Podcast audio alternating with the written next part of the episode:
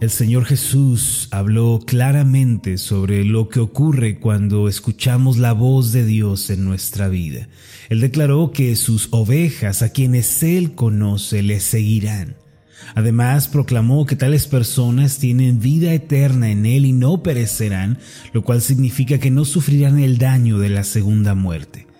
Al final, de entre todo lo anterior, el Señor Jesús resaltó que nadie podría arrebatar de su mano a aquellos que son sus ovejas. Esto quiere decir que Él mismo las guardará, Él mismo las ayudará y les proveerá todo lo que necesiten en esta vida. Este tipo de personas pueden estar seguras en las manos del gran pastor Jesucristo. Lo anterior podemos encontrarlo en Juan capítulo 10, en los versículos 27 y 28. Dice el pasaje de la siguiente manera, mis ovejas oyen mi voz, y yo las conozco y me siguen.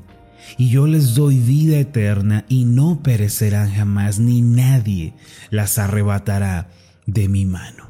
Si usted quiere conocer más en detalle el significado del pasaje anterior, yo lo invito a escuchar la predicación del día domingo en donde compartí específicamente sobre este pasaje.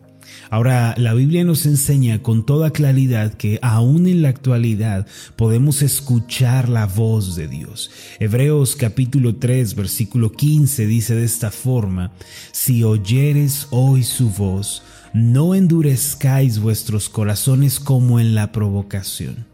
Esta es una referencia a lo ocurrido con el pueblo de Israel en el Antiguo Testamento.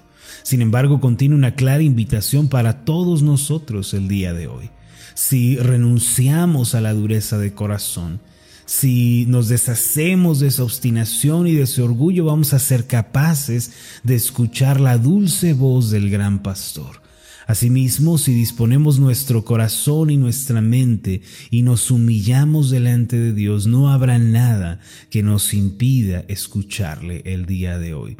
No importando si nos encontramos en la noche más oscura de nuestra vida, la voz de Dios nos guiará, nos dará sabiduría y nos fortalecerá.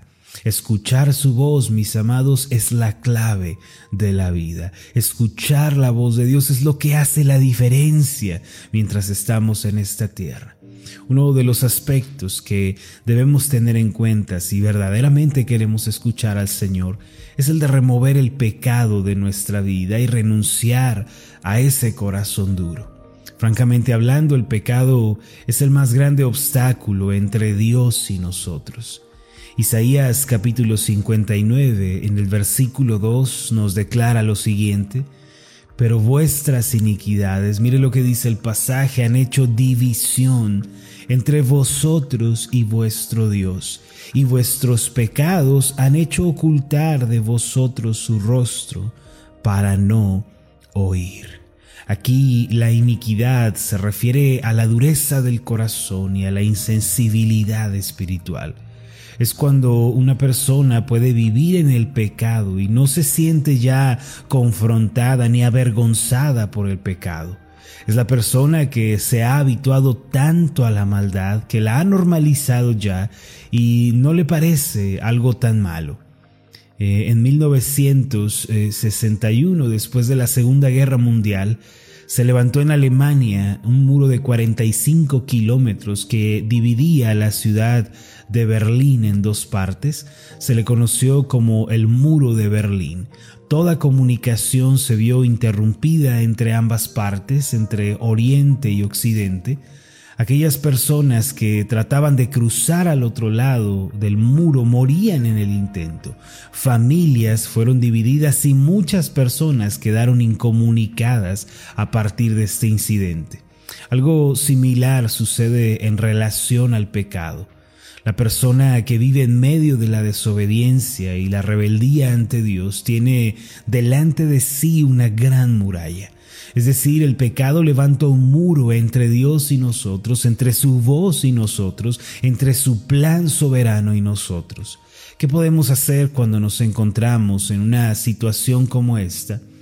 Ante esta realidad, el apóstol Santiago declaró algo de suma importancia en el capítulo 1, en el versículo 21. Él dijo, por lo cual, desechando toda inmundicia y abundancia de malicia, recibid con mansedumbre la palabra implantada, la cual puede salvar vuestras almas.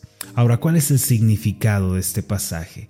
Mire, para que podamos escuchar la voz de Dios, primero tenemos que arrepentirnos de nuestros pecados con toda sinceridad y debemos venir ante Dios confesando nuestras faltas. Debemos desechar la inmundicia, la desobediencia.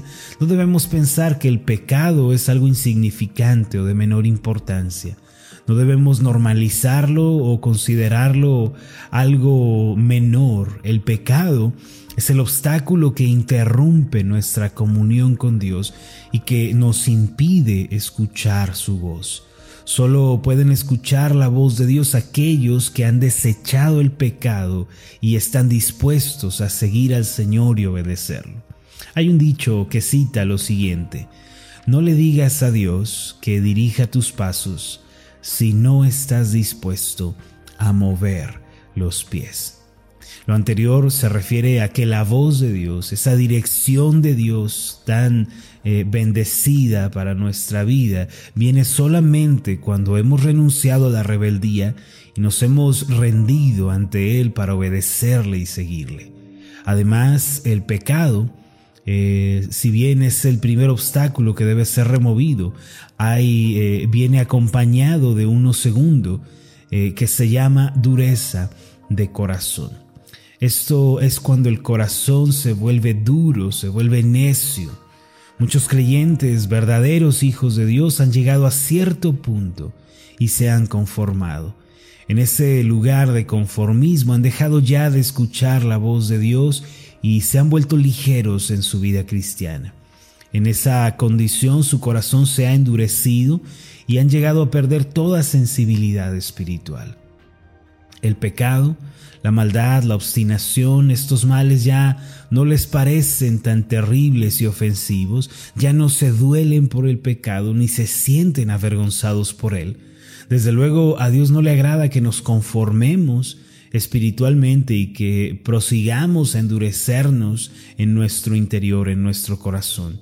Por esta razón debemos considerar las palabras del Salmo 95, versículos 6 en adelante, mire lo que nos dice este pasaje del Salmo 95, 6, venid, adoremos y postrémonos, arrodillémonos delante de Jehová nuestro Hacedor, porque Él es nuestro Dios, nosotros el pueblo de su prado y ovejas de su mano. Si oyeres hoy su voz, no endurezcáis vuestro corazón como en Meriba, como en el día de Masá en el desierto, donde me tentaron vuestros padres, me probaron y vieron mis obras. Cuarenta años estuve disgustado con la nación y dije, pueblo es que divaga de corazón y no han conocido mis caminos. El pueblo de Israel en su peregrinar por el desierto se endureció en su corazón y se rehusó a ver la bondad de Dios. Aunque Dios les quería guiar, Dios les quería bendecir, su palabra lo dice una y otra vez, Él quería entregarles a sus enemigos, Él quería saciarlos con miel que brota de la peña, quería alimentarlos, ser ese padre y ese pastor para ellos, aunque Dios quería eh, guiarlos, protegerlos, ellos cerraron sus oídos a la voz de Dios por causa del pecado y le dieron la espalda al Señor. Mire, muchas veces en la vida cristiana caemos en esa misma dureza y falta de sensibilidad. Eh, a veces caemos en el conformismo y poco a poco nos vamos endureciendo en nuestro corazón casi sin darnos cuenta. Dejamos al orgullo, a la obstinación, a la arrogancia, al pecado tomar lugar en nuestra vida. El remedio contra la dureza de corazón no es otro sino solamente el arrepentimiento genuino. Por eso este mismo salmo En el versículo 6 dice, postrémonos. Resalta esta palabra, arrodillémonos. Esta es la actitud de aquel que se rinde delante de Dios. Es decirle, Señor, aquí estoy. Haz de mí lo que tú consideres mejor. Quebrántame, doblégame, quiero seguirte. En nuestra vida cristiana debemos evitar a toda costa el ser tibios y el estar divididos interiormente. Debemos, por otra parte, buscar fervientemente esa santidad y debemos ser vigilantes en la oración. Amados, debemos empujarnos hacia adelante todos los días, debemos anhelar la pureza, debemos anhelar la rectitud, la santidad, debemos recordar que Dios favorece al justo y al piadoso, que Dios se compromete con aquellos que se comprometen con Él. Muchas personas suelen decir, yo soy así, eh, se excusan y dicen así es mi vida y después caen en el conformismo. Pero cuando dejamos de cambiarnos, hermanos, cuando dejamos de transformarnos por medio de la palabra, en esa relación continua con el Señor, nos volvemos necios y orgullosos. Entonces viene el quebranto y somos reprendidos por Dios. Hay que evitar la dureza de corazón. Hay que quebrantar nuestra vida delante de Dios. Hay que buscar su rostro con sinceridad. Yo los invito, seamos sencillos y vivamos bajo la mano de Dios. Optemos por esa vida recta y justa que Cristo nos ofrece. El pastor Thomas Watson dijo estas palabras. El arrepentimiento es una medicina espiritual compuesta por seis ingredientes especiales. Número uno, reconocimiento de pecado. Número dos, dolor por el pecado. Número tres, confesión de pecado ante Dios. Cuarto, vergüenza por el pecado. Quinto, odio por el pecado. Sexto y último, abandono del pecado. Este, mis amados, es el medicamento contra la dureza del corazón. Es el medicamento que devuelve la paz, el gozo, la esperanza de vivir. Hebreos capítulo 3 versículos 12 y 13 dice lo siguiente, Mirad hermanos que no haya en ninguno de vosotros corazón malo de incredulidad para apartarse del Dios vivo. Antes, exhortaos los unos a los otros cada día, entre tanto que se dice hoy para que ninguno de vosotros se endurezca por el engaño del pecado.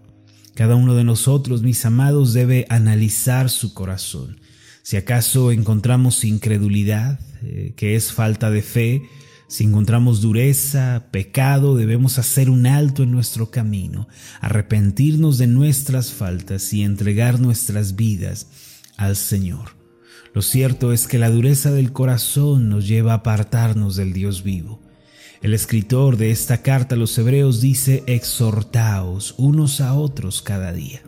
Esto representa la gran importancia de tener compañeros de fe que nos animen, que nos alienten, para seguir confiando en Dios. Pida oración, busque a un amigo de fe, hable con otros cristianos. No hay nada más difícil, yo diría imposible, que tratar de vivir una vida cristiana solitaria. Debemos evitar a toda costa el engaño de la dureza de corazón. El pastor Murray decía que el martillo que quebranta el corazón endurecido es el arrepentimiento y la humildad. Hay que desechar la dureza de corazón. Arrepintámonos de nuestros pecados, busquemos el rostro de Dios. Esta, mis amados, es la clave para comenzar a escuchar la voz de Dios. Permítame hacer una oración por usted. Amado Dios y Padre Celestial, gracias por hablar a nuestras vidas. Gracias porque tu voz no ha dejado de resonar, tú no has dejado de hablar. Señor, pero muchas veces somos nosotros los que nos hemos endurecido por causa del descuido espiritual, de la apatía, por el conformismo.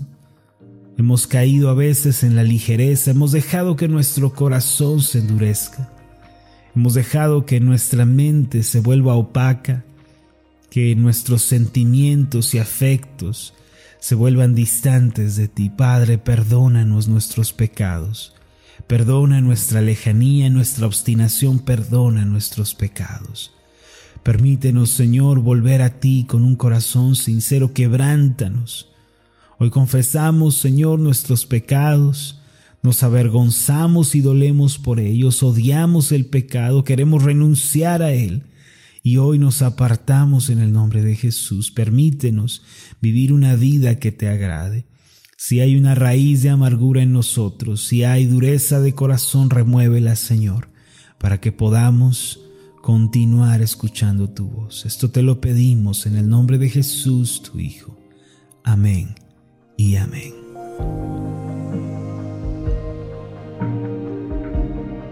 Hola, ¿qué tal? Mi nombre es Marlon Corona, soy el pastor de la iglesia Ascender en la ciudad de Zapopan, Jalisco, en México. Le agradezco mucho por haberme seguido con esta meditación. Mi oración siempre es que usted sea prosperado en todas las cosas y goce de una buena salud, así como prospera en su alma. Lo invito a que ore por las meditaciones Ascender y le pregunte a Dios cómo puede usted ser de bendición para este ministerio. Las meditaciones Ascender son impulsadas y apoyadas por nuestros oyentes. Reciba un fuerte abrazo de mi parte. Que Dios le bendiga. Hasta la próxima.